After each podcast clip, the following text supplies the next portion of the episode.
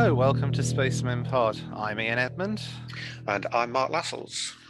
And uh, we're going to chat about a few things today. We've got another song to go over, another gig to go over.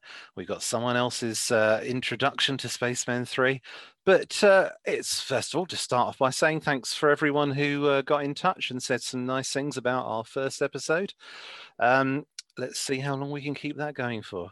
Um, right, we're recording this um, just before uh, a couple of uh, new spacemen related records come out. They'll definitely be out by the time you hear this. But uh, what have we got? We've got Spiritualized are doing a reissue campaign at the moment. That's right. And uh, we're about to have the issue of uh, Laser Guided Melodies which I think has think has arrived for some people. Indeed, absolutely. Officially out on the 23rd, which is just a little bit ahead of when we're recording. Um, but yeah, they started to be around as people showing them off on Twitter and the like. The white vinyl for the Laser Guided Melodies reissue sold out very quickly. It did. So uh, anyone who's interested in trying to get the set as, as these things as they come out, I gather that Pure Phase is going to have a glow in the dark uh, vinyl. Um, mm might want to think about ordering them as early as they can.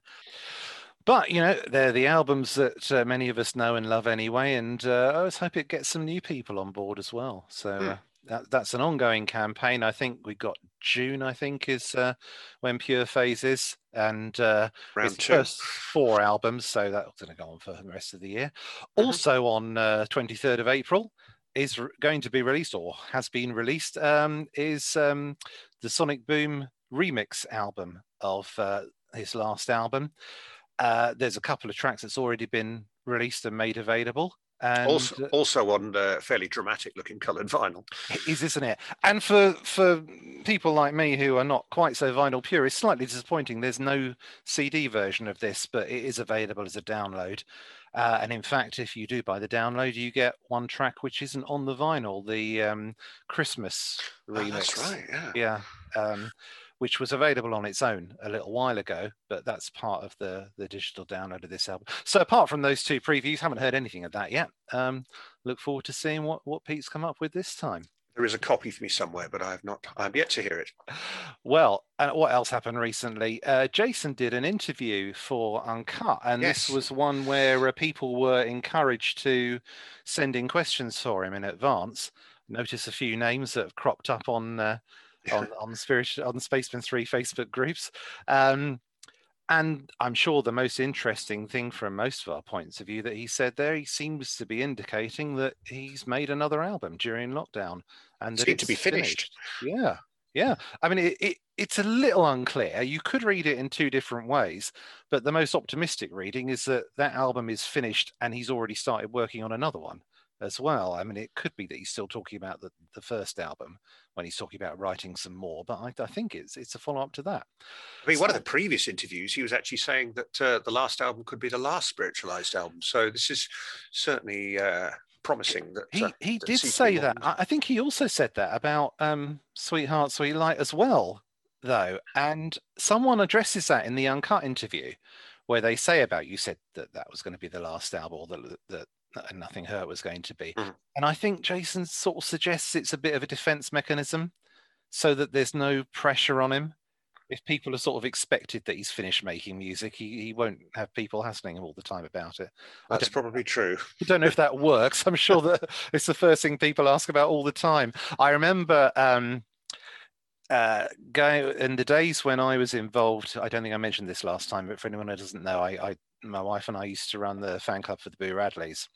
And when they had their launch party for their, their Britpop album for Wake Up, which was held in the former headquarters of MI5, this wonderful old building right next door to um, to the Albert Hall, um, and probably the most star-studied, if you count the people who who I like as stars, thing that we went to. And I think that was the only time I had a chance to chat to Kevin Shields, and I was so conspicuous of the fact that everyone he talked to, presumably the first thing anyone says is when's the new about. I thought, right, I won't talk about that. So the first thing I said to him was, "Have you got any more EAR stuff you're working on? Is that coming out?" But I think because everyone said about my Bloody Valentine, he just assumed that that's what I'd asked about and started talking about that instead. So. Uh, didn't quite get him onto EAR then anyway. Um, but that'll be good. If you, I mean, Jason, I thought this about going back to when um, Amazing Grace came out. It, it, came out fairly close to uh, it did, Let It Come it? Down, and no one knew it was being worked on until suddenly there it was. Or I remember that was the days when albums were getting leaked across the internet. I remember that a very low-fi, low-quality album, yeah. uh, or a or a kind of leak going and out. Just logging on to one of the forums one day, and people were saying, "Look, here's links to the new Spiritualized album." We couldn't really quite believe it. Very I odd. mean, I don't think that sort of thing does a tremendous amount of damage because all of us who who would have downloaded it, uh, I mean, I don't know how many copies of that album I've gone. It's not even my favorite spiritualized album by quite a long way. That's due a revisit, actually, I think, because every time I do go back to one I haven't played for a while, I'm often surprised by. by well, there's been a lot of discussion on, uh, as we were touched upon earlier, a lot of discussion on Let It Come Down, which is uh, celebrating an anniversary. And yeah. uh, people are started to realize that it's actually aged very gracefully and is uh, probably a lot better than people realized that it uh, that it that it was at the time. Yeah. Everyone thought Ladies and Gentlemen Part Two, which it wasn't. And uh, in, in, many people's opinions, mine included, I think it's actually a superior record. So uh, I'm not entirely sure that I agree with that, but I, I, think there's a lot to, to like on it. And I think it's definitely Jason's sort of cleverest record lyrically as well. There's lots of really smart things in there. We could go on. We've got to be careful now because this could turn into a three quarter of an hour discussion about "Let It Come Down Alone." But I mean, I listened to some songs in A and E which I hadn't listened to for quite a long time recently, and again, um, ups and downs, but there's there's some on there that I really really liked a, a lot more than I'd, I'd remembered. So um, yeah, looking forward, Jason. If you got it, well done. Let, let, as soon as you're ready. Presumably, it's not going to come out at any time to overlap with the reissue campaign.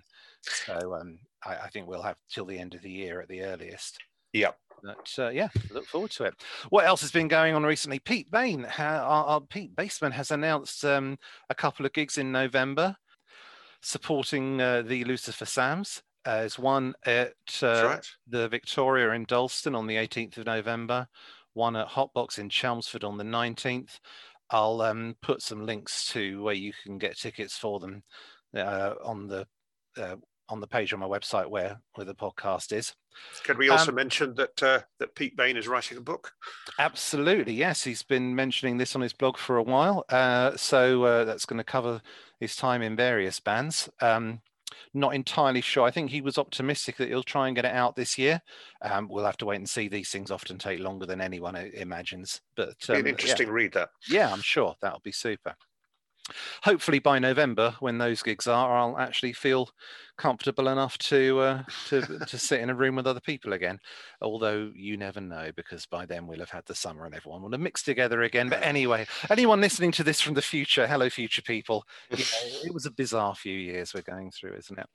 Uh, I think that's all the sort of current stuff. The only other thing that I've done recently which um, has no natural place to be mentioned other than here, is I finally I got hold um, earlier in the week of um, 2013 pressing of Perfect Prescription because uh, there's That's right. no such thing as too many copies of the Perfect Prescription, um, which was a bit strange in one respect because it's a vinyl copy and I don't have a functioning turntable. Mind you, having said that, I'd forgotten almost how nice it is when you hold just holding a record and holding that one in particular and just looking at it is, is quite an experience. I, Mark and I have discussed previously, and we will save for a future episode the fact that um, everyone who says what a terrible cover that is is absolutely crazy. It is a, a, perfect distillation of what you're about to enjoy inside. So yes, just looking at it was great. But the main reason I bought it was because um, it came with a download code, and I wanted to see if um, the the download was any better than the the, the rip I've got from Fire's 1989 CD when they first reissued it, which doesn't really sound that good. I gather the vinyl sounds pretty good, although not as good as the original glass issue. But I've always been very disappointed with the CD, and the download really sounds much the same. It's a little bit louder, a bit boosted. It's just flat, I think. It's yeah. got a flat sound compared to the original glass vinyl. It's it's a bit muddy and on on I don't know if it's all the way through. I'm not aware of too much else, but on Take Me to the Other Side, there's some audible distortions and things mm. that are dropping out of channels. The, the lyrics in the second verse, just after um, and we'll walk across the sand and it suddenly pans off to one side and does it again throughout the rest of it. It's just a bit disappointing, really. I know there are mm. all sorts of reasons why it's difficult for these things to get proper ground up remixes, but it'd be so lovely one day to hear one of that and Sound of Confusion, which sounds pretty poor as well, mm. really. It's just a shame that Glass never actually got round to issuing CDs of that because at that time mm. I was mm. working uh, in the Virgin Megastore in London, and that's it, we were just ordering any of the music that we wanted ourselves. Uh, the the uh, music buyers would get them, and there were catalog numbers for the Glass CDs for those two albums, but they just never appeared. Well, I, yeah. I, kept on ordering them and they never happened. Yes, it's a shame. And I, am wondering, in, in terms of importance, as it were, even for people who aren't fans. To have an album like that, is it is it the most important album that doesn't have a decent copy you can buy of it? Last time we spent some time chatting about what turned out to be both of our favourite Spacemen 3 songs in uh, Feel So Good. And we picked another one um, almost sort of uh, random trying to get something at this stage in our in our podcasting history which is still trying to capture the whole band because obviously there are lots of songs which uh, veer more to some of the personnel than the other. And realizing after we'd settled on this that we appear to have just taken one step back because if you go back one track from feel so good on the perfect prescription you hit their version of transparent radiation. And that's what we're going to talk about today. Um, i mean it's a cover version but cover versions are a really important part of the Spacemen 3 story. So this is uh, a song by a band called the Red Crayola. Um, I know very little about the Red Crayola. I think you might know it a smidgen more. I don't know a massive amount about the Red Crayola. They were an American psychedelic band who were also on International Artists, which is the same label as uh, the 13th Floor Elevators, which may or may not have been how Pete and Jason discovered them. Um, I think one of the interesting things to say about the fact that it's a that it's a cover version is that it's not a cover version of the original version. It's a cover version of a demo version. So, uh, I mean, already they they'd kind of gone off on some tangent uh, when when when Pete Pete discovered this. Uh, and anybody going to uh, the first Red Crayola album, which is called Parable of Arable Land, expecting to hear a kind of pristine uh, original version of Transparent Radiation is in for quite a surprise because that version bears very little similarity to the version which Spacemen 3 produced. Uh, it's very uh, tripped out, a lot of kind of weird backwards stuff and echo, uh, but that whole album is is pretty psychedelic anyway. Um, and the version which Pete chose to cover is from uh, a compilation on international artists uh, which is far more sparse and sounds a lot more like the Spacemen version. Uh, and in fact, I've now managed to forget the name of the compilation, uh, which will uh, Epitaph for a Legend. Epitaph for a Legend. There we go. I had it in my hands about two hours ago, but uh, never mind. Although whether I'd remember that if I didn't have in front of me on my screen right now um, an excerpt from an interview that that Pete did with um, the first issue of the Outer Limits Spacemen Three fanzine, where he says. Um, I was a Crayola fan since I was about 13. I've been going to Vicky's. In the interview, there's a little asterisk there as if they're about to explain further on what Vicky's is, but I think they forget to do it. Presumably, that's some record shop in the locality. That's all I can assume. Um, and seeing the Red Crayola album in the racks under R, and I thought, who are they? They're weird. I thought they were a weird new wave band that came out in 1978, you see, and I thought it was one of these weird new wave bands. Anyway, before I started getting into psychedelic stuff, Simon Franklin, presumably the guy who worked there, said to me, Check this out. I've never found anyone who likes it, and you can have it. He gave me the first Red Crayola album, and I listened to it, and I just adored it. It was this incredible way out rock and roll. And indeed, Pete then goes on to say what you were saying, Mark, that it was the Epitaph for a Legend um, version which the Spacemen 3 version is modeled on. And you can tell that if uh, you look at the, the lyrics, because um, there are differences between the, the album, the Red Crayola album version, and that demo version in, in what the lyrics are and how they're laid out. Some of them are re, rejigged and, and reorganized. And if you do a straight comparison with the Spacemen 3 version, then obviously the lyrics have been taken from, from that demo. Speaking about lyrics, you talk about this being a psychedelic band from late 60s. I mean, does it make any sense as anything other than the ramblings of someone having an amazing trip? lyrics are just deranged. Indeed, yes. But uh, we were we were talking earlier about how Pete contacted Mayo Thompson of Red Crayola in order to actually fine tune the lyrics, and Mayo Thompson couldn't remember the song. so I think Pete told him the lyrics that he got, and, and Mayo Thompson said, "Yeah, that sounds right." I don't know. Maybe I'm unfair, but I can imagine this conversation from Mayo Thompson's point of view, going, "Who is this guy bringing me up to ask about lyrics?" Yeah, that'll do. Off you go. Although he does i mean they, they are i mean they're not they're not perfect to be honest um he's misheard the odd thing but nothing stunning or significant there's one line in the red crayola version which i can't make out it's in between the red signs outside which i contain and some sensuality i can't explain there's a different line in there which um Pete makes no attempt to try and reproduce just as well because it's almost impossible to make out. And that's why in the Spacemen 3 version, you get some sensuality I can't explain twice. It's it's not a repeated line in the original, but Pete repeats it so that the flow of the song works out. Yeah, it's interesting. Yeah, it's interesting. But uh, I mean, the lyrics aren't important. It is the feel uh, whichever version you listen to, whether it's Crayola or Spacemen 3, they've got a feel. Like you say, the, the album version is, is just completely wild, mm. really. Um, Quite a tough listen, that, that album, I found. It's curious because, uh, of course, Pete remastered that album a few years ago. So, absolutely, uh, yeah. It's a kind of a neat circle there. Mm, yeah. Um, but the demo version, again, has, has a different feel, a much more stripped down one. With but English then, accents. yes. But then, and this is the thing which really I think characterizes so much of, of what Spacemen 3 do with their cover versions, they just do something that I don't think you would would really expect, especially coming off the back of um, of Sound of Confusion and all the early era stuff where they've taken some pretty heavy stuff already, and if anything, they've just made it a bit heavier. Whereas here they take something which is you know, going all over the place. They could have done something quite similar, or they could have turned up the guitars, but it, it's completely the opposite. It's it's relaxed down about as far as you can go.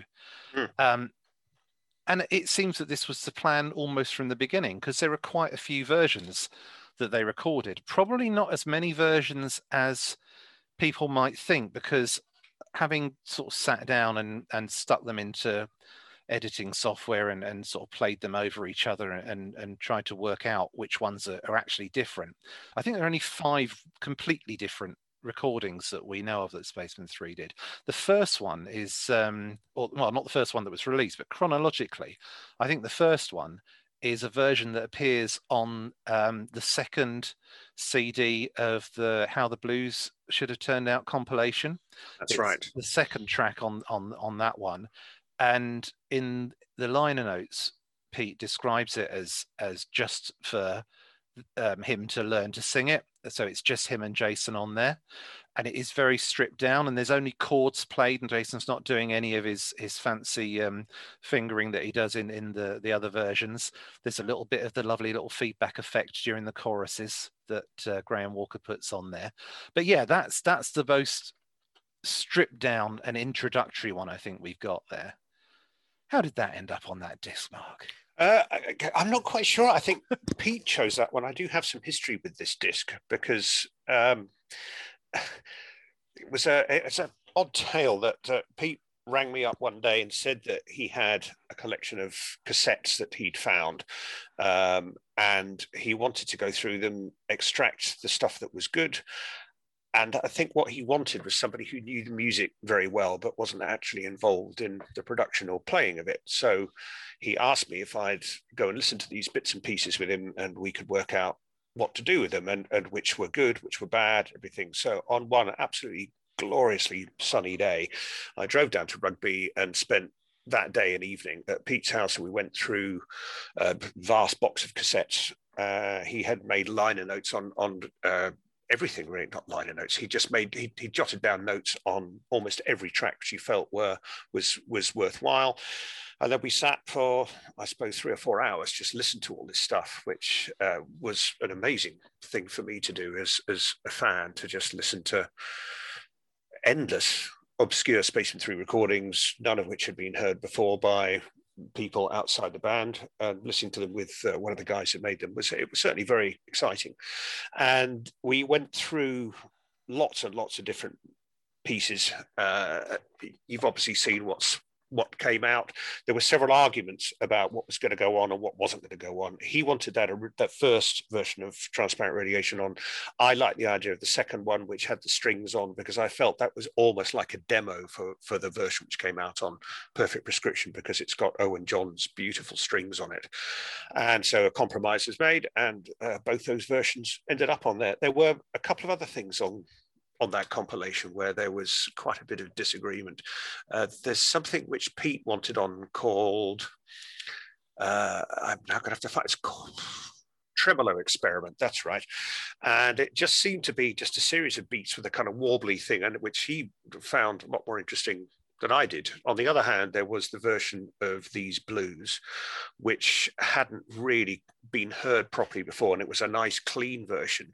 And I wanted that on, which Pete didn't particularly want on. And eventually, after about hours worth of argument, this compromise was made where if he was allowed his uh, tremolo experiment on, then I was allowed to include these blues. So I, I, I do like to think that's one of my claims to fame is I got that version out, which of course it, it, it came out on Dominic Martin's label as well. Well, indeed. I mean, two of the ones that you've just said you pushed to get on there were on that uh, DJ Shones single because the, yeah, the, violin, right. the violin mix of transparent radiations on there as well, and these blues. So yeah, well, we, we owe you a service, and now we can only worry as to what else didn't get on there at all. But well, he must still have those cassettes, but I, I really think that we went through them with a fine tooth yeah. comb and extracted everything that was of great interest. But uh, it's it was a great thing to be involved in an, an amazing day, uh, helped by glorious sunshine, and then we had a meal in the evening, and then I drove back to Leeds that fantastic, night. Fantastic, Well, look, we'll get to that version with the violins in a moment. I think there's another one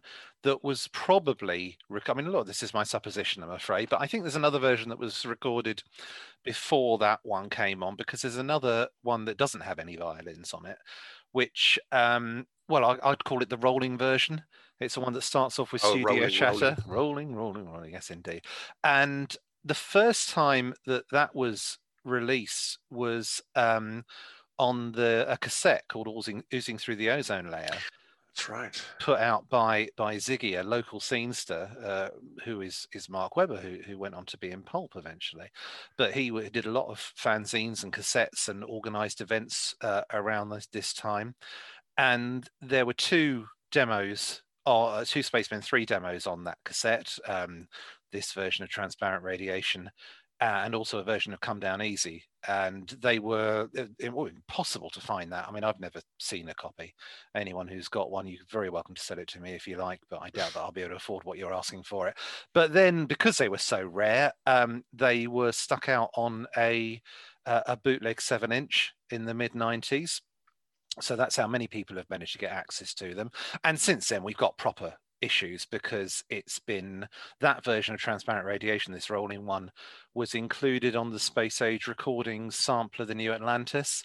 So that's where you can get it in best quality. That's right. Um, it was also part of, of what have been known as the out of it sessions, which were just early rough mixes of perfect prescription material, which the band were giving to, to friends and the like, and then they got circulated. But a large amount of that has been subsequently issued on forged prescriptions anyway.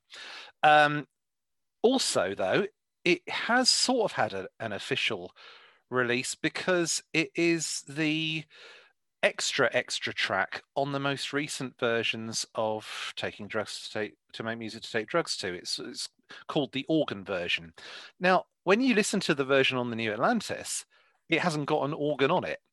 But um, when you s- sort of play them next to each other it's obvious that it is the same underlying thing. So presumably they recorded it and then tried different versions different things on top of it. I actually think that organ version is probably one of the least successful Spacemen 3 recordings, not because of the underlying track and not because of organs in general. There's some fantastic organ work on some Spacemen tracks, but it's just a bit too harsh for me mm. on that one. When it cuts in, I sort of recoil a little bit and it's a bit too much to take. That version uh, though, is um, taken from a February 1987 rehearsal that we talked about a bit last time. It's the same rehearsal that's got my favorite version of, of Walking with Jesus in it. And mm-hmm. so I guess the fact that it's appeared with different mixes and different instruments on it, that rather suggests that that whole rehearsal must have been um, properly recorded. They presumably it was a rehearsal at VHF. Um, because Sound likely, wouldn't it? It's also got some of the feedback swirls, which uh, is a producer effect. So um, yeah, it must have been a, a, proper, a properly recorded rehearsal. My guess is they were doing that rehearsal um, because it was only a few weeks away from uh, their first European tour, six date tour. So uh, I guess they were sort of tightening up for that. Certainly the the the way they played Walking with Jesus around that time's very much the same as the way they did it in that rehearsal. Mm-hmm. Although interestingly, they're rehearsing transparent radiation and they don't play it live on on that tour at all. Uh, but we'll come to live versions of it a little bit later. I think the next version after that is the one that you, you've already talked about that first one with the violins that's on how the blues. It's and, and as you say it got released properly on the um, dj tones single. And it, it, it's starting to come together now isn't it? You know it's it's nice and well recorded. Everything sounds very clear but also I think everything's a lot more upfront and in your face than it is on on the final versions we got on the single and album, where it's all smoothed out in a really nice way. I mean, the, the final ones, I feel it's it's almost like a blanket you can wrap yourself up mm. in. It's it's so serenely put together, and this has got all those ingredients. But for example, the guitar picking is just a, so prominent that you can't relax to it in the same way. I mean, it's a really good recording. It's just not the the final version, really. After than that, I think it is just final versions. Of course, we've got two finished ones because the well, it's not really a seven-inch version, is it? Because there wasn't a seven-inch, but the shorter one, mm. um, it's a bit weird. The non-flashback version. Yes, it's a bit odd, really. What do you make of that one? Oh, it's the one that's got all the different vocal tracks on it. Well, I rather like it. I like that that the whole sequence of that though. I think the way that, that the tracks flow into each other, I think uh-huh. is is lovely. I've had, I mean, I think it's it gives you a kind of taster. I, have had friends who have said that the when the second version comes in, that it goes on for too long. But I, I almost feel like it could carry on for another ten minutes, as far as I was concerned, and I'd be quite happy. It's one of those things where they just arrive at a, a kind of sort of sound texture situation, and they just stay there, which is uh-huh. what they were so good at. So uh, for me, it's uh, uh, that the first version is slightly odd, but I think it's a kind of prelude to the second one. Yeah.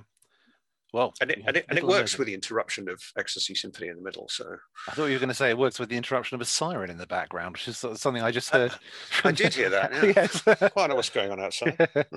um, yeah, I, I, I, I find the vocals a little bit of a challenge. Not well, partly because Pete's not the best vocalist in the world, which is not meant to be a, a criticism because it, it's feeling rather than technical skill for pretty much everything that, that I'm interested in. But, little you know, harsh. but he makes he makes references to it. He's, he's talked about how on his most recent album, you know, that he needs a an engineer in there to make sure to tell him to go and redo his vocals. He said that himself quite recently, um, and a lot of the time it's fine. I think it's the fact that he's singing a little higher up, not really his natural register so much. I mean, in the in the long version, it's nice and his usual um, lower pitch and uh, works really brilliantly. But I don't think it's that as the problem so much as as the triple tracked vocals. I find double tracking a bit of a, a strain anyway. Like I said last time, yeah, massive Beatles fan, but so many of those early recordings where everyone's double tracked, it's it's so obviously because they felt their voices were a bit too thin to carry them a single tracked, and it depends who's doing it. Um, I mean, Macca is is so on the case that he pretty much always manages to produce the same performance twice over, so it feels like it's just slightly phased, if anything.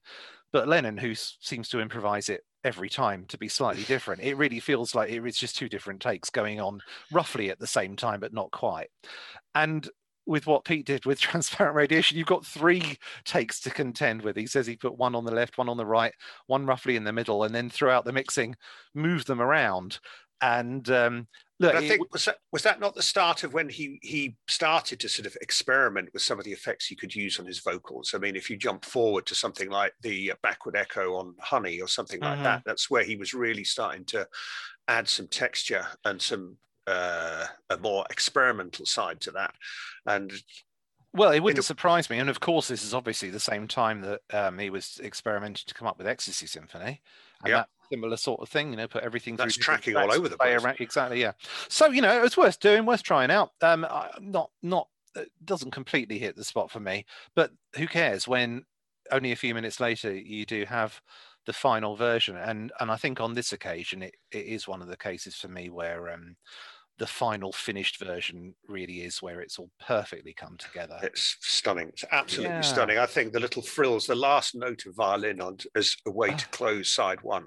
Uh, I, and the violin, I'm assuming it's not the same violins recording from the earlier violin version because it sounds like there's a, just a bit more um, experimenting going on. Just go all over the place and see where it takes you. And it just far, far more in. polished, though, isn't it? Yeah, oh, yeah, yeah. No, absolutely lovely. Um, and Jason's doing all of his little pieces to go with it as well, all his, his little bits of instrumentation, which are just wonderful. Although interestingly, versions of this, um, the the underlying track, which becomes Flashback, the the, the album and, and long single version, has been released in all sorts of early mixes with different bits missing. Um, some of which sound so different at a glance that you would think they are different versions. I mean, the the version on um, the opening track on disc two of Forged Prescriptions is the same version, but there's no violins. The um, picking on the guitar is is much higher in the mix.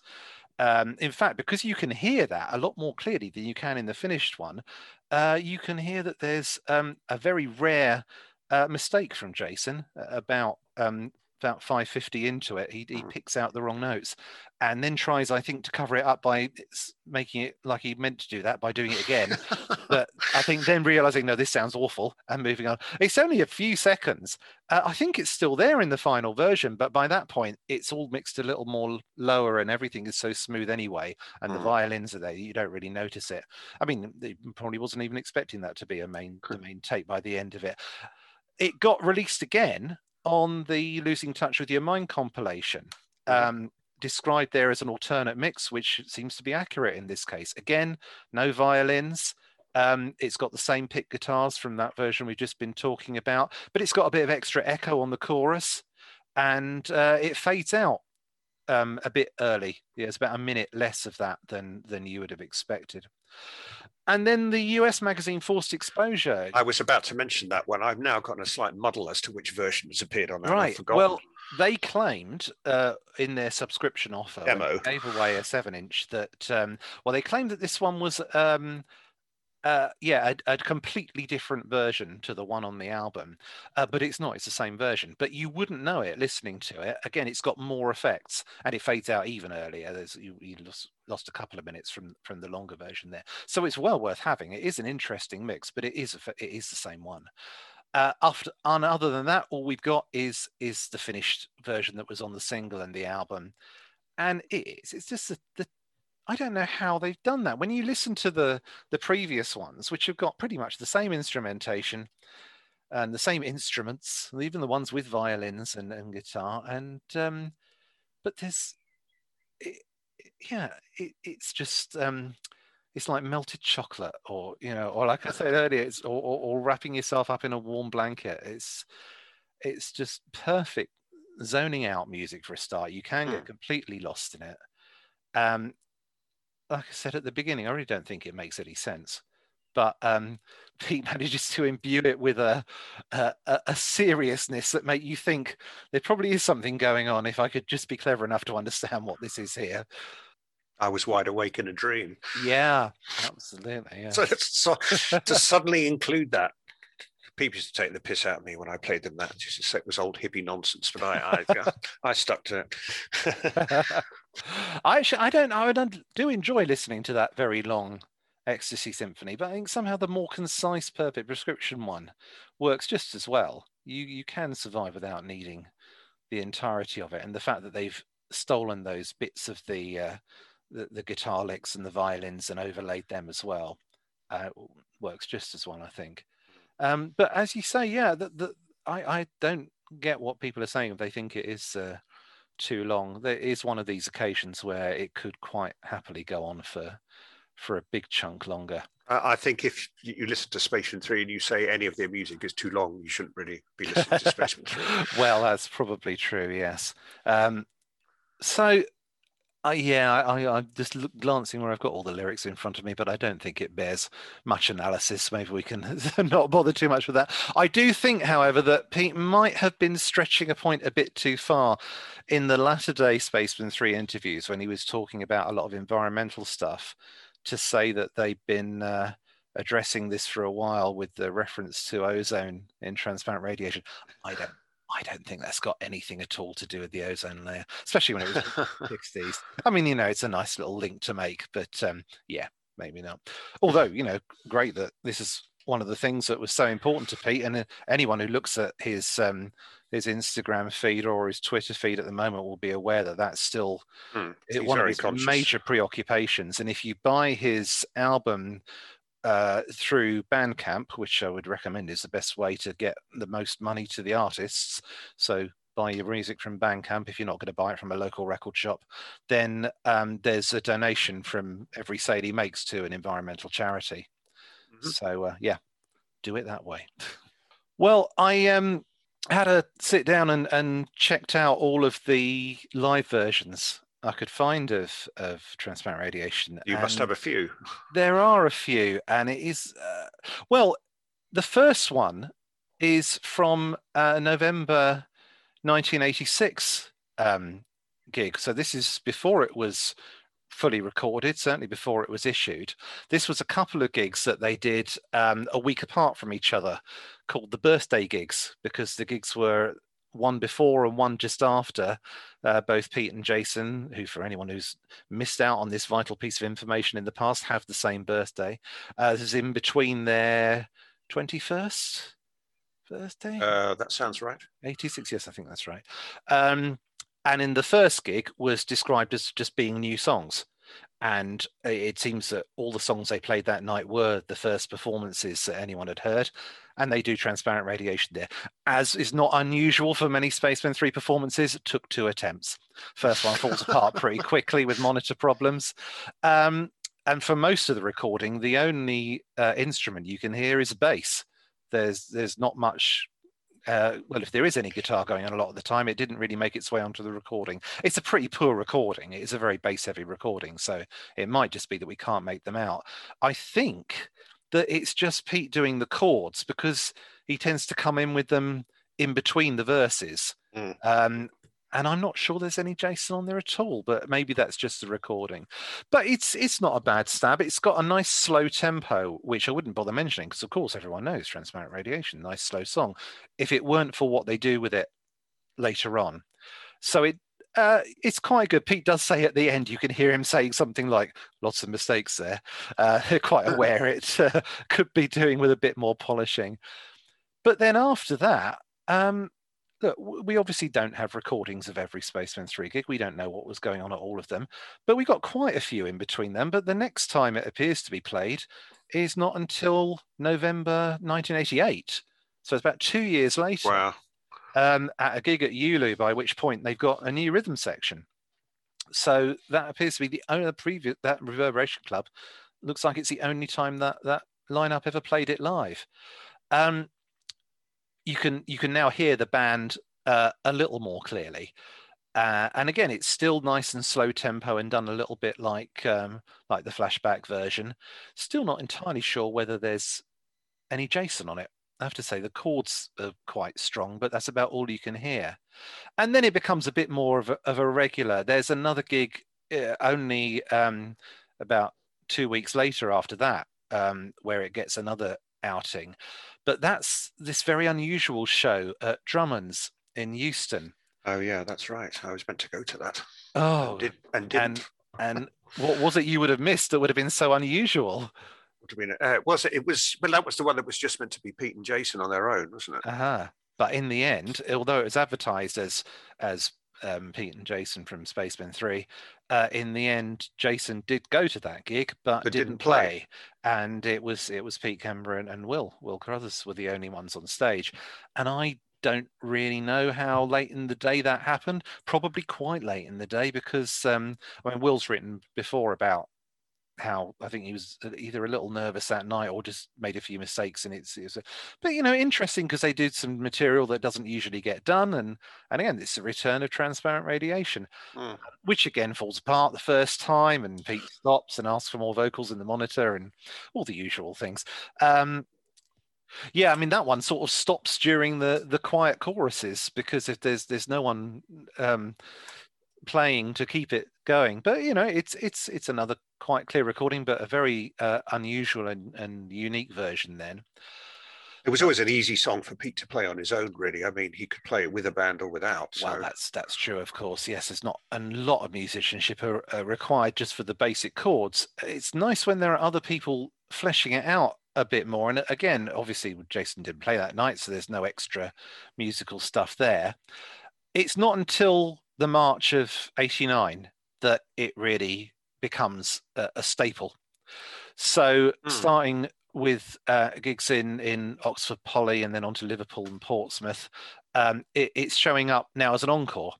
But again, in those playings, maybe it's just the recordings, but um, still no evidence of, of Jason taking any part in it. There's you can only hear chords rather than any um, little twiddly bits done over the top. Mm. Some of those are really nice, though, still played nice and slowly. Um, and the, some of the stuff that, that Johnny's doing on the percussion is um, quite extraordinary.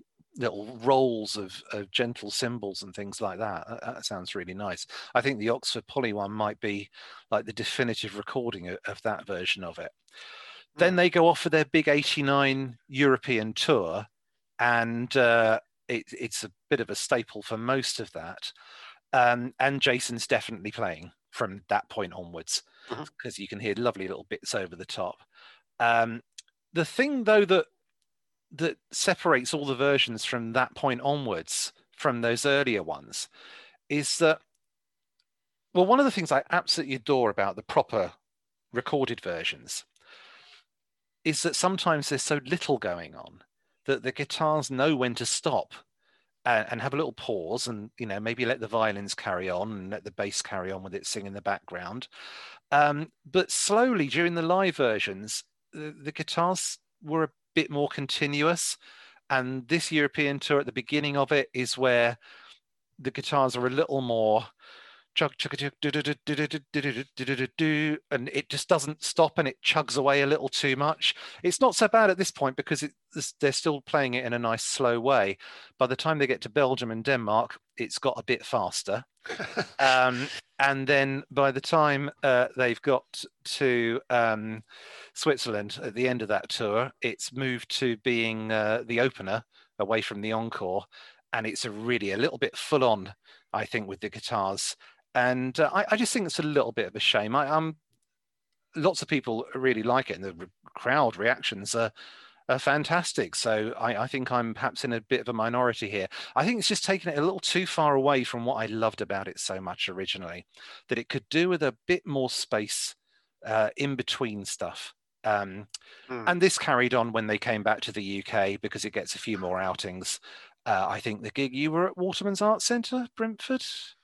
Was that one you? Uh, no, mine was the Hammersmith Riverside. Oh Studios, yes, sorry, yeah. you're so right. I'm getting that confused. But it's... that Waterman's is almost a solo piece from Pete. Again, it breaks down at the beginning, doesn't it? He has to. Yes, yes, indeed. It again. and it's played a few more times: Bristol, Aberdeen, Carlisle, and and I think it's very much settled on being that sort of fairly chuggy, relentless, and it's now got a lot faster version. Wasn't played at the mm, uh, massive town and country headlining gig or the Subterranea warm up for Reading, but it does get uh, another airing at Reading as a, the, the, final version. Uh, where it's still much in the same style. I think perhaps you had to be there. I think I'm just suffering from listening to these one after the other because there's um, a couple of those European gigs that we we're lucky to have video recordings of. Mm. And uh, particularly when you can see Johnny with his, um, I'm sorry, I'm not a musician. I don't, the big furry things on the end of your drumsticks, whatever that is for proper drummers. please don't shoot me. But that, he's doing a really, he's really going for it on the, the drums there, and um, it seems to work all right when when you can see it going on. But um, yeah, I, I think I less taken with some of those later live versions than the studio one. But it's it's obviously a really important track for Pete. He still plays it an awful lot when he does um, guitar themed gigs. Mm. Um, and overall, it's just, it always amazes me when people can see something in a song which I would never have noticed. You know, I do find those Crayola things a bit of an, an, effort to, to listen to. And I wouldn't have thought that you could have heard a song like that and, and then done something along the lines of what Spacemen 3 did with it. I mean, a discussion for another day, and one I really am slightly loath to start here because I know that Mark and I have very different views on this one. You know, I've never cracked the 13th floor elevators either. Um, although I know mm. they have a massive following, and that yeah, that mm, I think is probably an indication that that uh, there is a can of worms very different. So let's not. But the point is, um, uh, lots of people who've done cover versions, they all they all seem really great. I mean, when Spacemen 3 do Roller Coaster, I think they've just made that their own completely. I really like the Primal Scream Slip inside this house again. And then when I hear the originals, I go, well, you've noticed something there. Well done for noticing it. I would yeah, yeah. ever have noticed that. Uh, well, that's well, the kind of the, the, the two rules of a cover version is you've either got to do it absolutely faithfully and do a blindingly good version, or you've got to completely strip it down and reinvent it. If you fail to do either of those things, as far as I'm concerned, you shouldn't have really attempted it. Oh. So, uh, yeah, which they did. They did it fairly faithfully with Transparent Radiation, but mm. with Roller Coaster, they they didn't. They they did the opposite, mm. stripped it down, which is uh, anyway. but but overall, you know, I I think still one of the the pinnacles, and of course, it's got its placement on Perfect Prescription, um, where you know, Perfect Prescription being a, a bit of a themed uh, around a trip experience, and it just comes at that that perfect place of everything's opening up, really, and it's on that plateau, and um, well, it's part of what epitomizes the, the, the feel that Perfect Prescription gets across, which I know Pete's done interviews saying that's sort of the idea, really. I mean, I I remember when I was having a, a, a rough time at a former job that um, I would come home and, and, really not want to know about anything much.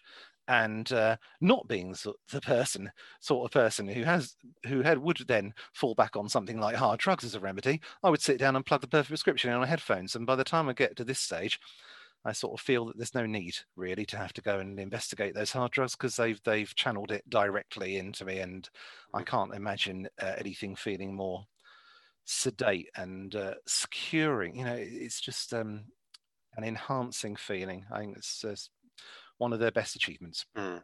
And also the uh, track sequencing again, which we keep referencing yeah. to, but it works perfectly with that. And if you do play the album from start to finish, the way it does go from transparent radiation to feel so good and then carries on is uh, yeah. fairly inspired, I think. Lovely.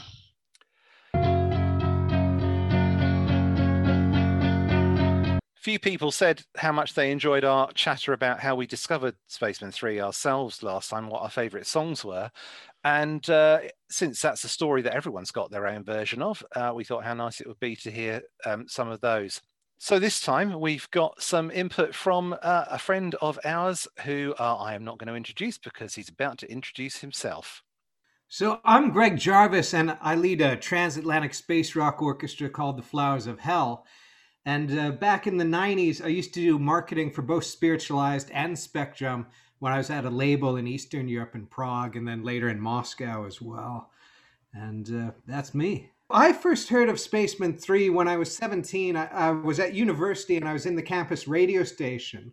And I remember this German exchange girl going on. She'd found like a Spacemen 3 album in the campus station library and she was all, Spacemen 3, they are super, they are super you know so it just kind of made that note in my mind and then you know a few months later i was going through a girl's cassettes and she'd lived in holland for a bit this other girl on a military base there with the canadian forces and she'd found dream weapon in a delete bin. So she'd gotten dream weapon and uh, she also had a compilation that had revolution on it. So i copied those off her. I remember listening to Dream Weapon going, wow, those Germans are fucking nuts if this is what gets them excited, you know? I'd copied Playing with Fire on top of the beautiful South's big debut album thing, right? So I think it shows where my music taste was shifting, but I hadn't listened to it that much. And then I was 19 working for Dedicated in Canada, that was going through BMG. and we got the the um, advance of laser guided melodies, and I gave it a listen, but it was just kind of all so much going whoa because my synesthesia I see all timbres as shapes. And so it was just kind of a big block. And so it just didn't register for me. It was too much. But then a couple months later, this woman, Nadine Gelino, who was heading up all the alternative music stuff for us, she was going, I think Laser Guided Melodies is the best album we've ever put out at this label. And so I gave her another listen. And on the second listen, I was like, oh, fuck, this is amazing. I've never seen, heard anything like this, so much going on. And then a few weeks after that, they came through town on the roller coaster tour with the Mary Chain. And uh, seeing that show, it just completely blew my mind. It was in, you know, in a huge arena. And it really was just Paddy Farr's lights and the five of them making that laser guided melody sound live. And it was a Halloween night. And I remember since it was Halloween, we are all from the label, but we are onto a label party that was happening after. So we are all dressed up. I was I was dressed as Ace Frehley from Kiss, and I don't even like Kiss. Sat next to the A&R girl dressed as a Borg, and on my other side, the legal assistant, and she was dressed as a hooker.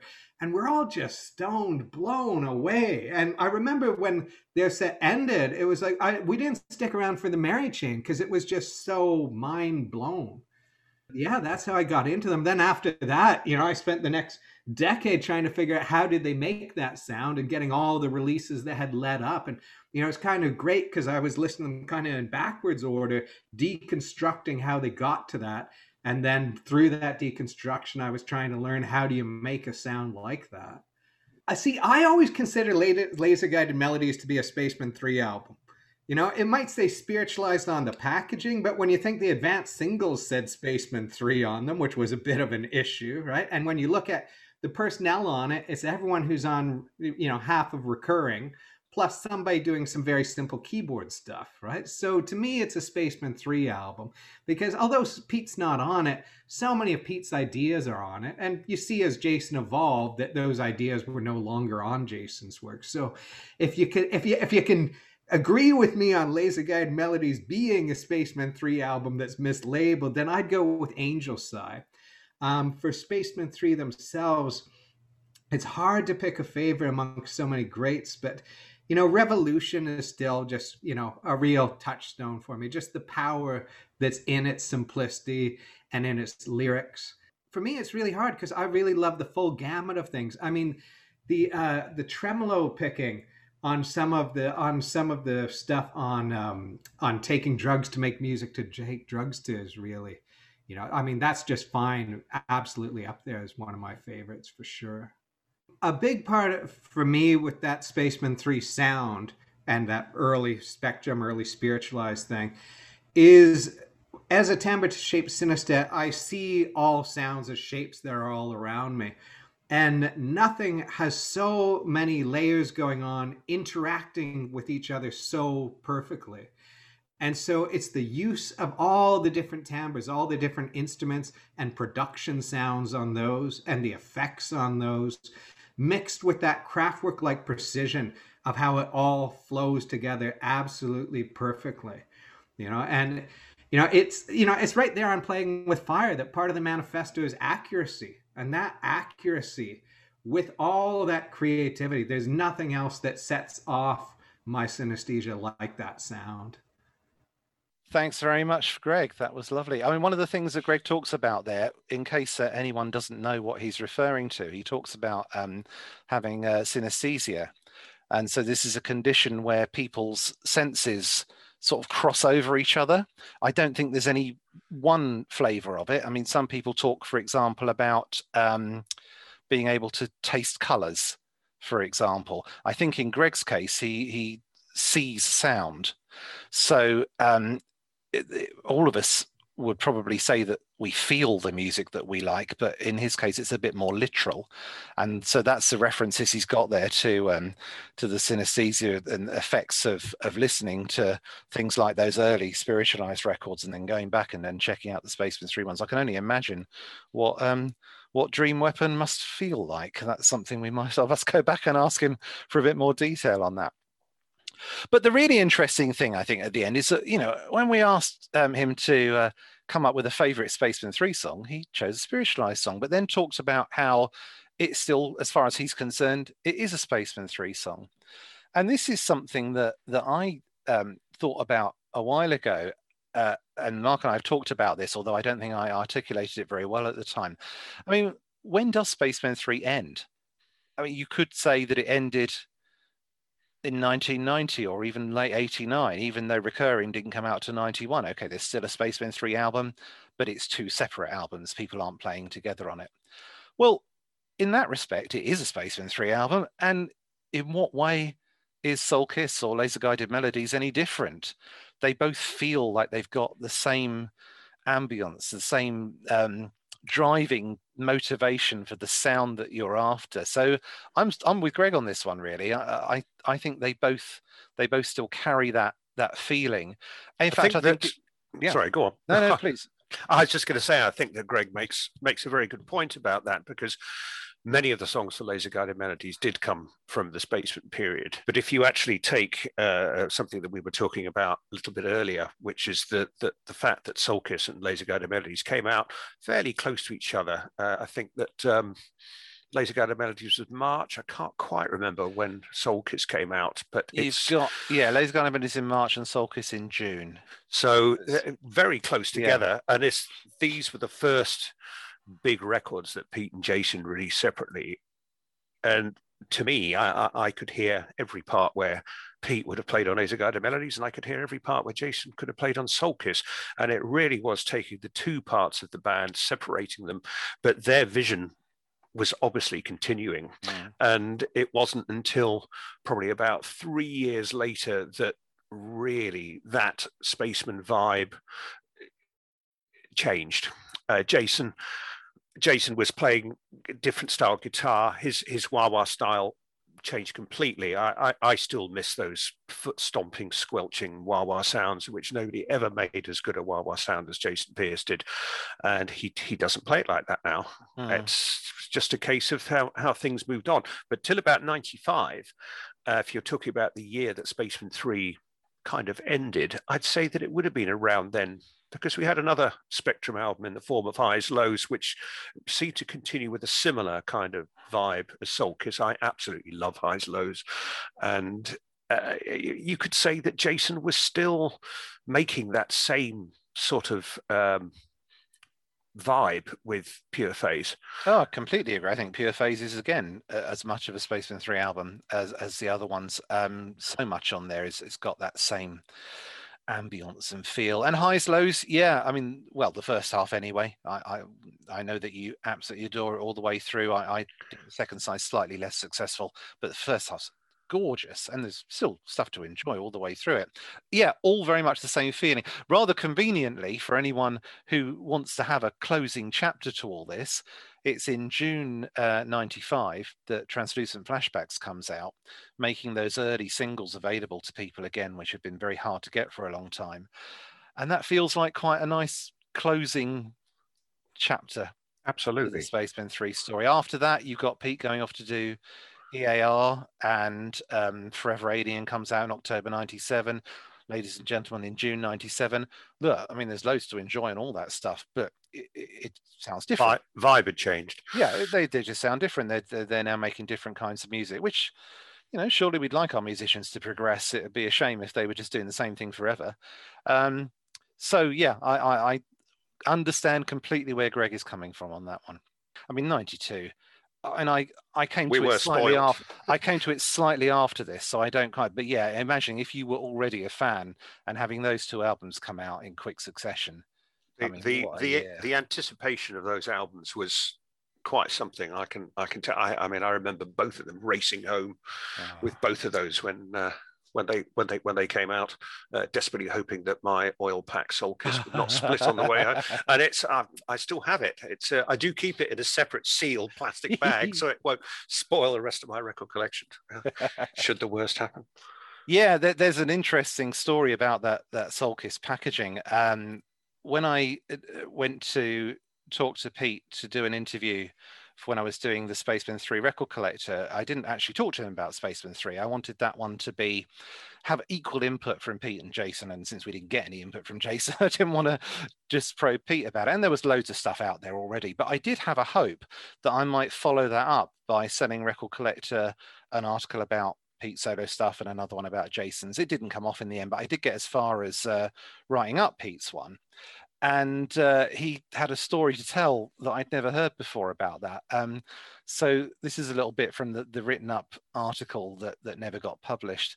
It says, um, the packaging for the initial vinyl and CD copies of Soul Kiss Glide Divine was the most elaborate yet for a Spectrum release. The sleeve was constructed from transparent plastic, molded in several sheets to allow oils to be trapped between different layers. Commonly known as the squish pack, these are remarkable artifacts, especially the larger 12 inch version.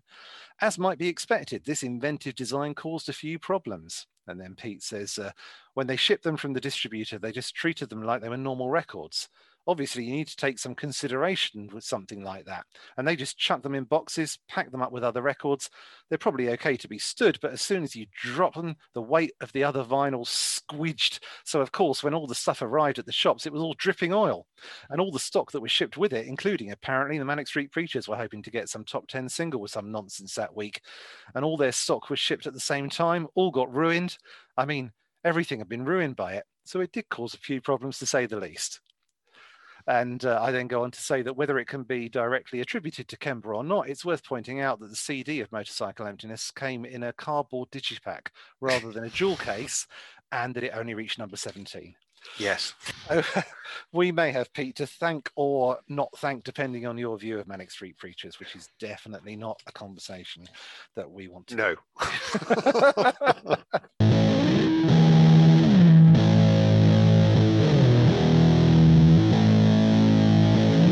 The gig we're going to talk about this time is from the 27th of November 1985 at the Mercia Leisure Centre in Coventry. Um, many people would have seen uh, a lovely poster that was designed for this gig. It's got um, photos of um, Pete and Jason and, and Natty, um, which were taken by Steve Evans. Took a lot of the early photos, including some of the ones that were used on um, the cover of uh, Sound of Confusion uh, it seems that we've got Steve and, and Craig Wagstaff to thank for all of the early photos of the band. And um, that's a particularly inspired little session where they've got the three of them set against a white sheet in the background and uh, Jason and Natty praying. praying. Yes, exactly. so they use this for the the, the poster design, and on the top of the poster, in fact, does it even say Spacemen Three anywhere on the poster? I'm uh, not convinced that it does. It certainly says Stooges um, Velvet Stones. Yeah, exactly. So that's the the big. Um, I'm just getting the poster up to have a look at it. I'm now having to look at the poster as well. Oh no, it does say Spacemen Three, but much larger than Spacemen Three. It says this Stooges Velvet Stones. Um, and apart from that, and the the venue and the date, that that's all that's on there. And uh, this was um, something which they seem to think was going to get them an audience. I mean, quoted in um, Erik Morse's book, Jason says, um, We made a poster for one show that read Velvet Stooges Stones. We thought if we put those references on it, someone would be walking around and say, Yeah, I've got to have me a bit of that tonight. One person turned up. We cleared halls. It never got to this mythical rewrite where we suddenly took off and uh, a couple of the tracks from the, the live recording uh, were included on the um, how the blues never turned out this is correct yeah so uh, in the liner notes that that pete wrote from that he says um, uh, two tracks recorded at the ill-fated Mercia Park Leisure Centre in deepest Coventry, a town that rarely could muster more than two people to any of our shows. This was from the show with the Stooges Stones, Velvet Stones poster. It didn't raise a soul who didn't travel over from Rugby. Uh, he says that the recording here is by Sean Cook, ex Spectrum and Spiritualized when he was still at school. The only person I remember was my uncle. Regardless, it shows how we sounded live in 85, quite an improvement uh, showing from our, our, regular rehearsals. And indeed, we'll have something to say, a lot to say about what it actually sounds like in a moment. But if you were only reading what those guys were saying about this, I think you could probably have a little healthy skepticism as to whether it was quite so empty as they claim. If it weren't for the fact that I was very fortunate in the last week or so to be chatting online to um, Gavin Wisson, who a very important player in the rugby scene at that time.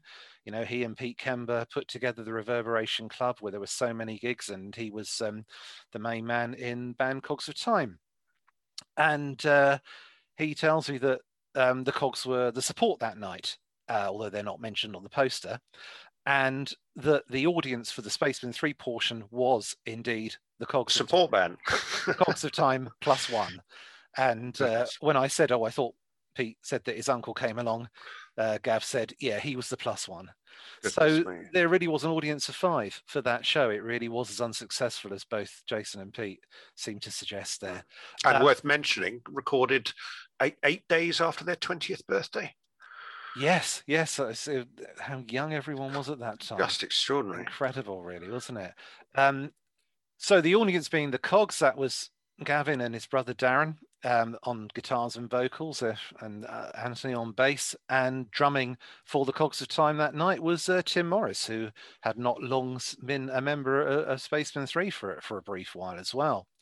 Um, and there were actually more people in the audience although briefly, for the cog set than than there were for the spacemen set because uh, Gav says all I remember is is the lack of a crowd and these taekwondo kids asking us to play our our wild cover of the Tamron's Wild Man again as we just finished playing it. We didn't. They walked out. So as I said to you know, you never know whose dad works for EMI. Who knows what would have happened if you had played that cover to entertain them for a second time? But yeah, I mean, how Spinal Tap does this all sound? You know, there, there were some people there, but they're just wandering through at the back. The venue, so presumably the venue, well, it was called a leisure centre, so must have had some sporting activities going on at the time. The venue still exists. Um, it was uh, sold for just under a million in 1988 by the guy who owned it at the time, who was former Coventry Rugby International Keith Fairbrother. Sold, and the new oldest sold it on a year after that, and then it was put on the market again in '95. Uh, and then it was finally sold by auction in October 2011, with the bidding starting at 1p. It was expected, oh, one of those. It was expected to go for about a quarter of a million, but in the end, it went for two million.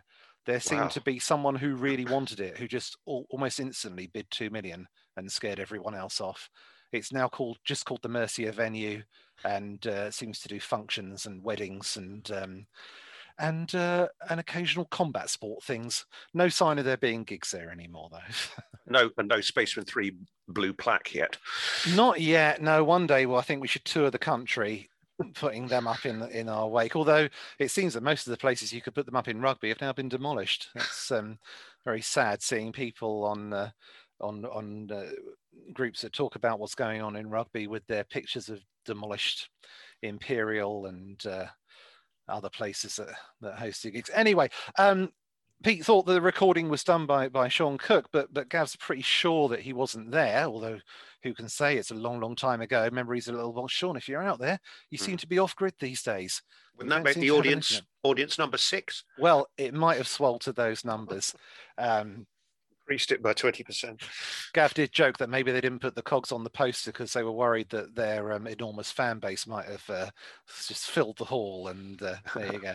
Um, but maybe, I mean, Sean would have been incredibly young at the time, and it was a school day. And Gav remembers the venue being really hard to get to as well, middle of nowhere venue. So maybe if it was Sean's recording, maybe you got someone else to do it for him. But yeah, onto the recording. I mean, why is this an interesting gig to look at, apart from all that background detail and the famous poster? Because it Spacemen 3 as a three piece. This is in the time, you know, after a few early gigs when uh, after that, Tim Morris and Pete Bain left to join the push. And by this point, that's finished as well because um, Tim's now in the cogs. Um, but Pete hasn't rejoined. Pete Bain hasn't rejoined Spacemen Three yet. He does very soon after this, very soon indeed, because only nine days later, at a gig at the Reverberation Club on 6th of December, that's Pete Bain's return gig. But at this point, we get a chance to hear a really nice, clear recording mm. uh, of how they were, just as Pete and Jason with Natty on drums. And uh, is it any the less for being that? You don't you don't really spot the lack of bass, do you?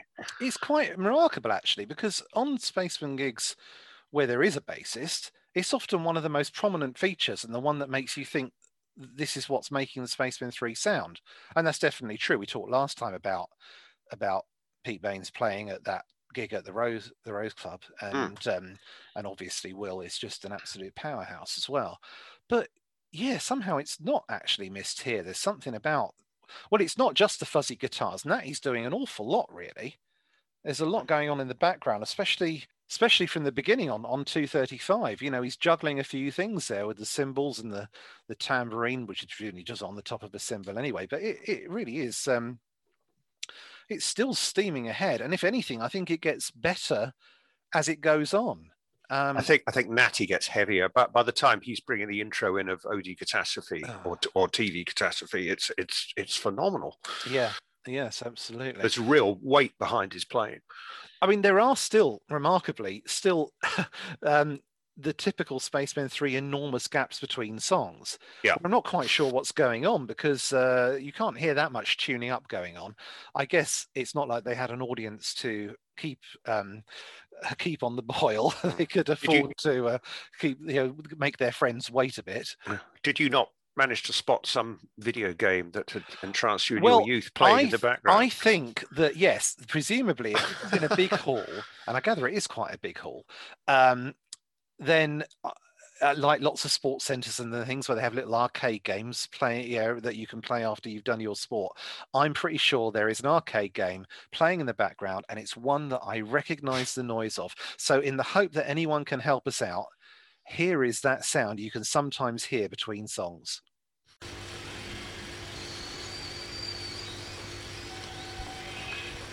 Now, I thought that that was a sound that was made by a game, an arcade game called Track and Field, which was like a, a you know Olympics type game. We had to press two buttons really quickly yeah, to get the yeah, guy running. Exactly. I actually I did used to play that. But I mean, I haven't played track and field since since the 80s when I was playing those arcade games. Um, but I went on YouTube and found some people who'd done complete playthroughs of track and field. And although I recognized all of the visuals and the sounds that came out of it, this sound wasn't one of them. Oh. So it's, I don't know where it's from. If anyone else has misspent their youth at arcades who could put me out my misery, that would be much appreciated. The other background stuff that is interesting is towards the end, where I think you can just about hear an onstage conversation where a grumble.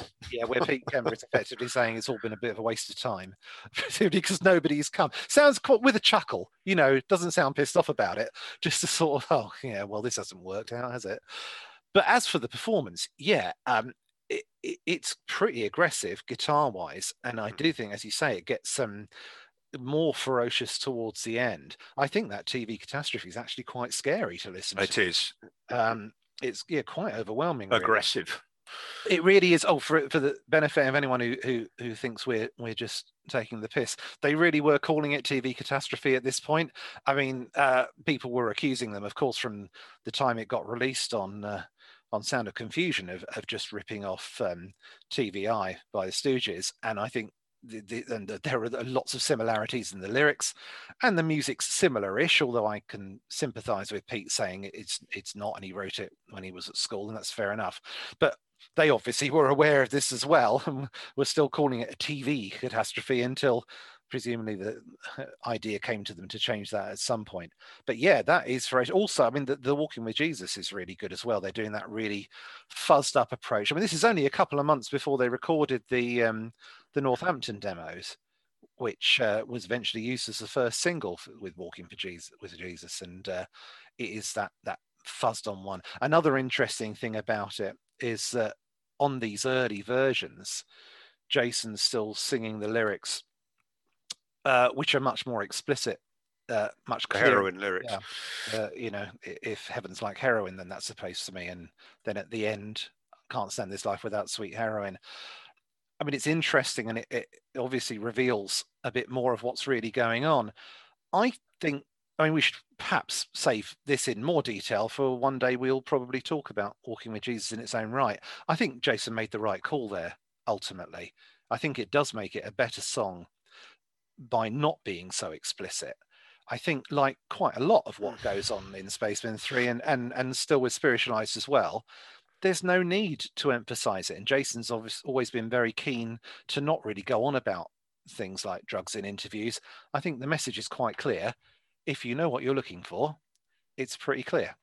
And I think that makes it more powerful than having to spell it out. I think it would also be tricky to take that song forward with lyrics like that. If I mean, obviously, he didn't know yeah. what was going to happen with uh, uh, the popularity of someone like Spiritualized, but it would have been difficult singing yeah. those kind of lyrics now. Whereas if you took something like "Come Down Easy," just referring to getting stoned in such a kind of sort of the way that those lyrics are sung by Jason, he's just he's it, it's he's just disposing of that information. Yeah. It's it's of no consequence to him. So um, no, far more casual. One of the um, most interesting rec- parts of the recording is a version of Things Will Never Be the Same, which I think is where it really kicks in. I mean, the, the early, there's 235s, Marianne and Amen, and they're all perfectly fine. And I, but I think it's when Things Will Never Be the Same, it sort of steps up that little gear. I, I don't know, but it sounds like Pete might be using his um, Turkish saz on this one. It's got a, a slightly different sound to it, mm. and he's doing a lot more than he tends to normally in in songs as well. Lots more movement up and down the fretboard, and some really interesting phrases. I think it was probably right to phase them out for the album version and make it a little more on the level. It's a bit more like a full-on attack, which is how it should be there.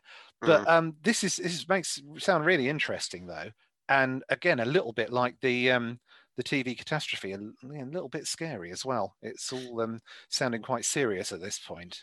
That's right. Even before that, though, when they when they play Marianne, they've still got that full kind of swirling phase going on in the background. Which, what do you think how comparatively inexperienced they were, the fact that they've got this equipment to make the sounds mm. that they mm. want it to make is is impressive. Yeah, no, absolutely. Um, we don't get a full little doll though, do that, we? Which that is, is such a shame. Yeah, straight after things will never be the same, which is a great eight and a half minute version of it as well. I mean, it, it really is something to to get wrapped up in. Yeah, they start playing Little Doll, and then the tape cuts out uh, before the uh, the vocals come in. Now, based on so many other recordings of that time, it might well have been just because it all fell apart and they couldn't be bothered to do it again. Who, who can say? But maybe we're missing out on something uh, there that uh, we'll never get another chance to hear. There you go. Um, yeah, overall, extraordinary sound, really. And um, it just seems to be an indication that you can put the ingredients of that band together almost however you want, and something extraordinary will still come out of it. I think um, that also for 1985, uh, it, listening to that that sounds like the Spacemen 3 blueprint to me. That's what they took forward. Uh, they stamped that kind of sound on most of the gigs which they did after that it became the kind of definitive spacemen sound what i find really interesting is compare it to for all the fucked up children uh, the, the the very first recording which i know was 84 i don't know what month of 84 that was in and i've i tried to find that out today but it's whatever it is it's yeah it, it, if you think sure. that that can't have been more than 18 months or so before this uh, gig that we're talking about, and yet the sound had developed so much that they had gone from a kind of slightly scruffy, loose, bluesy band to being a focused guitar power unit. Yeah. Uh, and that spacemen sound is just there for everybody to hear from from Marianne and those other tracks that it, it, it is spacemen 3 but it's 1985 i didn't get into them for another two and a half years so all that stuff missed me by or passed me by to start with. Well, continuing our idea of talking about other bands that were either around at the time or influenced or influenced by Spacemen 3 or just anyone who we think that you might be interested in, Mark's going to have a chat about a band which perhaps I'll just light the blue touch paper and retire at a safe distance as I turn you over to Mark to tell us all about Loop. Well, certainly a little bit about Loop, who I think are worth mentioning in fairly early in our podcast as the elephant in the room. There can't be many Spacemen 3 fans who don't know about Loop. I was actually a Loop fan before I got into Spacemen 3. Uh, I'd seen them supporting the Butthole Surfers in, I think it was February 88 at ULU. Uh, very impressive. Uh, friend of mine uh, knew Josh, who was the singer and guitarist who uh, the main guy in Loop. He'd been in various bands with him over the years, and uh, suggested that we get there early enough to see Loop, and they were they were very impressive, loud, uh, pretty heavy, pretty aggressive, very uh, very very hypnotic. And uh, i started buying loop singles. Then i saw spacemen 3 my opinions changed and then i started finding out a little bit more about it. Uh, loop were definitely influenced by spacemen 3 it doesn't matter what anybody says. You only have to look at the artwork of the first few singles, the first album cover, and indeed, if you listen to the music, you can hear a lot of uh, a lot of similarities. What's interesting is the first Loop 12 inch. Uh, I don't think actually particularly does sound like Spacemen 3. The cover's certainly been influenced by it. Josh was working for Glass Records at the time that uh, the Spacemen were signed and Pete and Josh knew each other. The first few loop gigs were supporting Spacemen 3. So uh, there's, there's a definite connection there and a definite influence. Where it really took off in terms of uh, the crossover, I think was with the second loop single second loop 12 inch, which is called Spinning. Uh, very good record again, but it's got two songs in it. One's called Deep Hit, and another one's called I'll Take You There. These for me are, are, are just taking the spacemen sound and just not even reinventing it, just just playing it again, doing it actually rather well. I, I, I, like both of those songs, but I'll take you there. He's even got some of Jason's vocal styles. There's a lot of Jason's guitar in it. Uh, the cover seems to be uh, uh, uh, uh, just taken straight straight from a Spacemen live show, and on it went. By the time the second Loop album came out, Fade Out, I think that things had changed. They had a much harder guitar sound. They'd ceased to go for the kind of drony edge, although that does appear a little bit. Uh, and I think that really from that point on, they moved off into another direction. That said, in the meantime, Pete got rather pissed off, let's say. I think that's an understatement with the fact that Loop were getting a great deal of press exposure. The press were falling all over each other to praise them. And the Spacemen were getting really rather negative press in places like the NME, although Loop were more in Melody Maker and Sounds than, than the NME. And I think that that kind of press attention really did get to Spacemen 3, particularly Pete, and he said quite a lot of stuff in the press about Loop. Uh, Josh, on the other hand, never really made any reference to Spacemen 3, which I found rather odd because if he'd been a bit more open about it, perhaps uh, the the rift wouldn't have become so wouldn't have become so big. Uh, when my times in meeting with Josh, he always denied that there was any interest, any influence, and always said that he hated them, which I never really convinced me. Uh, sadly for for me and my memories of Loop, they they have reformed, actually a considerable amount of success, but they did come up to Leeds a few years ago, and I'm afraid to say they played possibly the worst headline set I can ever recall. And uh, my wife and I left after 20 minutes because she, she grabbed me and said, uh, Do you think this sounds out of tune? And I realized that it did, and that really was the end for me. It's a, it's it's a shame because I did love a lot of early loop, and those first two 12 inches still are pretty good. I did I did listen to them today in preparation for this, uh, but there's no mistaking the crossover. Uh, if if you're a Spacemen three fan, the chances are that you might even get into loop. You have to have to check them out for yourself, but there's no question that they are they are worth mentioning as a contemporary at that time. Oh, thank, I mean, there are plenty of Spacemen 3 fans who are very big Loop enthusiasts. So I don't think there's any reason why there has to be any sort of uh, enmity or rivalry. Um, I have listened to most of it and I, I don't dislike it. I, I, just think I'm a little bit indifferent. It hasn't quite clicked with me. I was listening to it again, some some of the early things earlier on in preparation of today, and it was interesting because we never talked specifics before, but those tracks you name check were ones that stood out to me as some of the more interesting mm. ones to listen to, and there are a few others as well. I mean, it, it all sounds fine.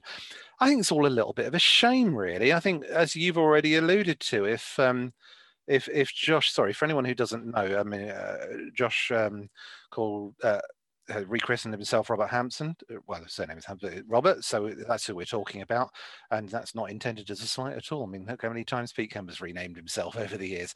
Um, if he'd been a little more open about it, rather than being, I don't know, maybe maybe he was af- afraid of being accused of of ripping people off. But if if it's a band like Spacemen Three they've been so influenced by so many things anyway there's no shame of any kind at all in being influenced by somebody. So it's a shame that that wasn't just something that he would happy to acknowledge because I'm I think that from from Pete's point of view, it appears again, as you were saying, Mark, that the real reason for the enmity isn't because they were in any way copying bits of it, but just the fact that they got a bit more successful. That's bound to stick in your throat a bit. and denied any influence. Yeah, if you see someone else getting successful, whereas if Josh had said something like, "Yeah, we're, we're getting successful," then there are other bands like us, and you should check out Spacemen Three. There's well, it people, could have been a friendly scene my, my friends at the time who knew him said that uh, uh, he he was very well. He was a, he was a big Spacemen fan, and why not? I mean, mm. he worked for, he worked for Glass Records. Yeah. I think he might have even helped them get them signed. I'm not sure about that, yeah. but uh, he was certainly there and part of it.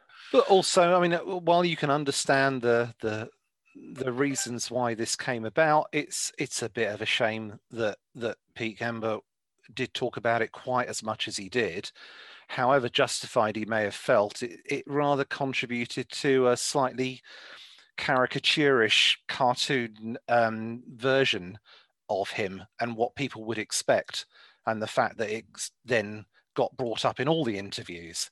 Or well, occasionally yeah, it, he would bring it up before it got brought up, even as well, which didn't you know didn't help. But then, it, but then it became a kind of irrelevant. I, I certainly understand why he wasn't happy, but it, uh-huh. certainly it was it was a kind of red herring that kept on appearing in interviews.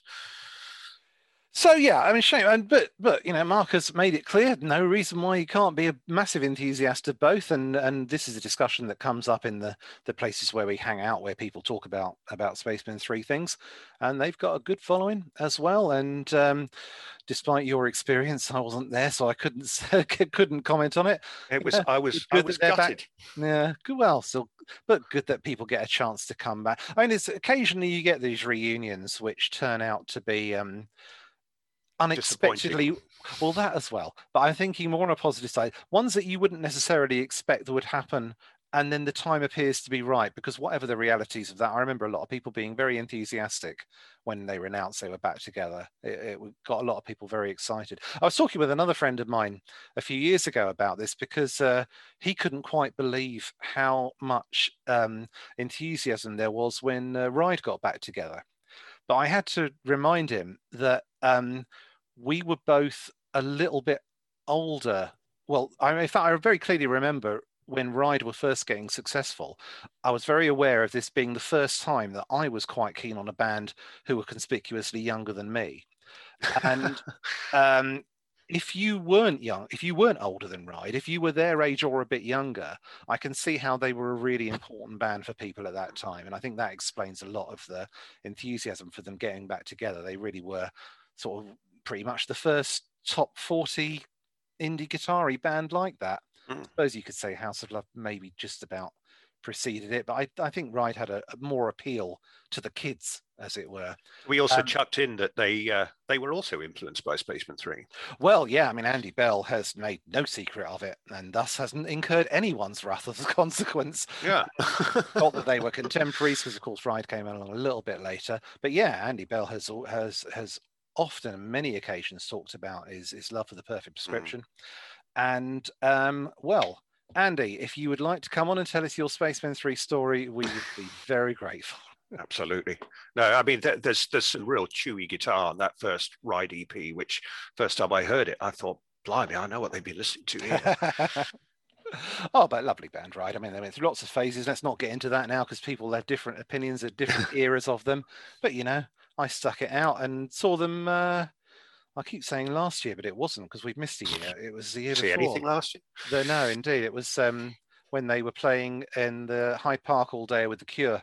Oh, right. Um, yeah. So that was nice to, to, get to see them. Then, in fact, there was a guy um, I, I, until recently worked in a school, and uh, the school I'm in, all the kids have iPads. And one day, this um, 15 year old boy, I think it would have been, came up to me and said, Oh, I think I've left my iPad in the classroom next door that's locked. Can you let me in? And so I, I, I, opened it up, but you can't just give out iPads to the first kid who says it's theirs, or they'd all go missing completely. So I got him to um, type in his code to unlock it. And when he was doing this, I noticed that his lock screen was uh, the cover of Vapour Trail. Oh, and how do you even know who Ride are? he said, "Oh, they were my dad's favorite band, and now they're mine." And when we went to Hyde Park to see mostly The Cure, uh, we got off the train and him and loads of his mates got off at the same time. Oh, Came up excellent. to me and said, Oh, oh, you're going to see Ride? I said, Well, yeah, we are going to see Ride. It's not the main reason we've come, but there you go. Um, so, yeah, there you go. Things are breaking through to the next generation. And how nice is that? Has to be a good thing. And coincidentally, we're recording this on uh, Robert Smith's 62nd birthday. So, oh, birthday. I did not know that.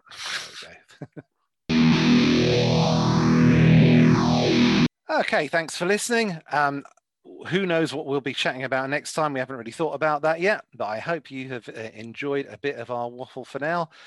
Until next time, we've been Spaceman Pod. Thanks for coming. Good Thanks night. very much. Goodbye.